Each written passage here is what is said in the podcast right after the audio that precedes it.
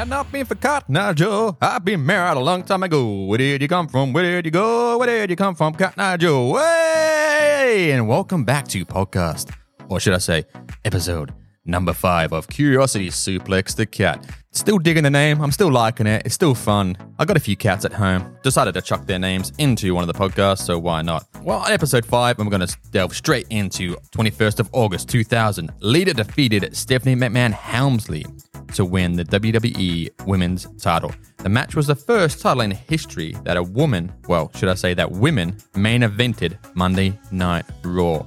So remember that date. 21st of August 2000, the first ever Raw that women main evented it. Happy, happy fucking days. And congratulations to the two women there, Stephanie and Lita. Well, well, well deserved back in those days. Uh, notable birthdays for today Pac, Eve Torres, Trent Seven, Nathan Jones, and Keith Hart. Shout out to Trent Seven. He has been on the podcast. If you have not seen that podcast, please go to our YouTube channel, Touch Grass Wrestling and you will get to see this amazing interview that me and Johnny Romano did with Trent Seven. What a top guy! What a lad! Just one of the boys sitting there spitting some shit, having a laugh about history, about the future, about DXB, about NXT, and about everything in between, including his AEW, which we did get a few shout outs on some media about, and his match with Orange Cassidy, I believe. So happy fucking days. Thank you for the support, and thank you, Trent Seven, for coming on the show. 27th of August, 1999 a highly eventful WWE SummerSlam event took place. The main event saw Mankind defeat champion Stone Cold Steve Austin and Triple H in a triple threat match officiated by Minnesota's governor Jesse the Body Ventura. Notable birthdays for today is Sam Muchnick, Kent Walton, Pat O'Connor, Paul Ellering, Brad Boone, Jimmy and Jey Uso, and Polo Cruz. Shout out to Jimmy and Jey Uso, man. Like some one of the best tag teams to ever lace up the boots. Fucking hell. Uh, 23rd of August, moving on pretty fast. 1999, the night after SummerSlam. The night after SummerSlam. Triple H won his first WWE Championship when he defeated Mankind on Raw is War. Mankind's reign lasted less than 24 hours and would prove to be Mick Foley's last WWE Championships. Did Hunter just have the political power backstage to say, listen, I'll drop my belt for 24 hours, but I want that bitch back uh, on Raw. It's unbelievable. This guy had like literally the stranglehold on WWE between 1999 and 2000, I believe. Jesus, mate. Notable birthdays for the day? Apparently none. Never been a wrestler born on the 23rd of August. I'll have to check my facts about that, but I couldn't find one. If you have, or if you do know someone, a wrestler, not anyone, don't just go out and go, oh, I know a guy. If you know a wrestler who was born the 23rd of August. Give us a comment below. 24th of August 1994, WCW presented Clash of the Champions XXV111. If you don't know Roman numerals, that is 28, at the Five Seasons Center in Cedars Rapids, Iowa. The event was historic for a couple of reasons. The card was headlined by the first ever singles match between Hulk Hogan and Ric Flair. Flair won the match by countout. Additionally, Ricky the Dragon Steamboat defeated Steve Austin to win the WCW United States Championship. Steamboat, however, suffered a back injury in the bout that forced him into retirement, and this would be his last wrestling match until his three match WWE comeback. Do you remember that three match WWE comeback? I think, I don't know what it was. I don't really remember it too much. Was it a Legends thing? Was it something to do with Randy Orton? I do not know, mate. Oh, some of these wrestlers, legends, they retire legends and then they come back and do a one last ride. Let's have a look at, for example, I'll give you the most obvious, obvious, obvious one Triple H, Shawn Michaels, Kane, Undertaker. The Brothers of Destruction versus D Generation X. I think it was in Saudi. Shawn Michaels came back. Uh, must have been a big, big cash payout. He came back and it was an absolute fucking stinker. But he retired a friggin' legend at WrestleMania against The Undertaker. He shouldn't have come back. I know it's a big payday, but you kind of just shat all over your sort of image and your reputation there. So, in my opinion, listen, in my opinion, I'm not talking about everyone's opinion, I'm talking about my opinion. So, if you've got a different opinion, keep it to yourself. Uh, notable wrestling birthdays Rocky Johnson and Vince McMahon. Oh, Vinnie Mac's birthday. Happy birthday. Uh, he just came out of, I think he's still he's still recovering from surgery a few weeks back. He had uh, some spinal fusion surgery, I think, I believe. I probably he had his spinal fusion surgery. He probably rested up for 24 hours and went straight to Raw. More likely than not, because this guy is not a human.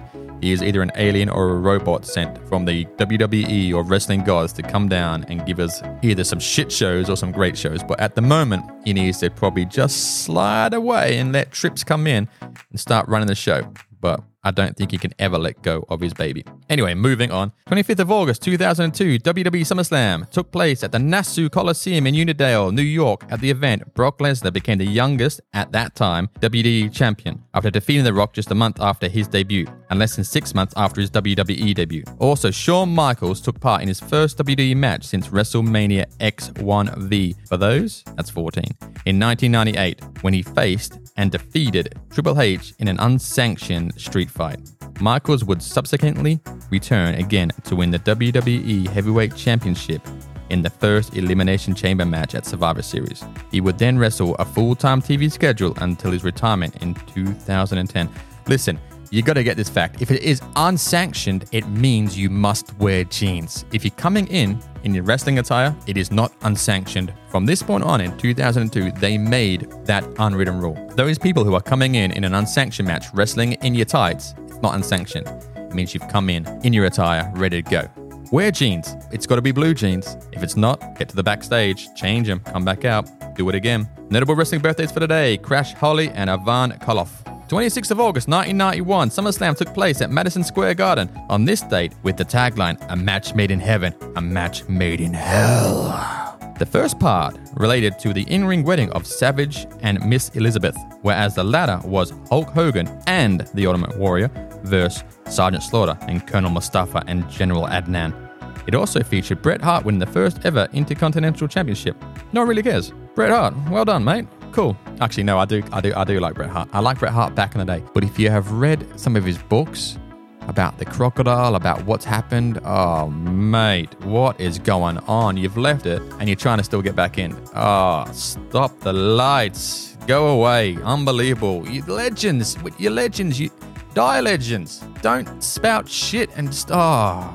Read the book and you'll understand. Notable wrestling birthdays: Petey Williams, 27th of August, 1995. Triple H, then known as Hunter Hearst Helmsley, what a shit gimmick. What an absolute pigsty of a gimmick.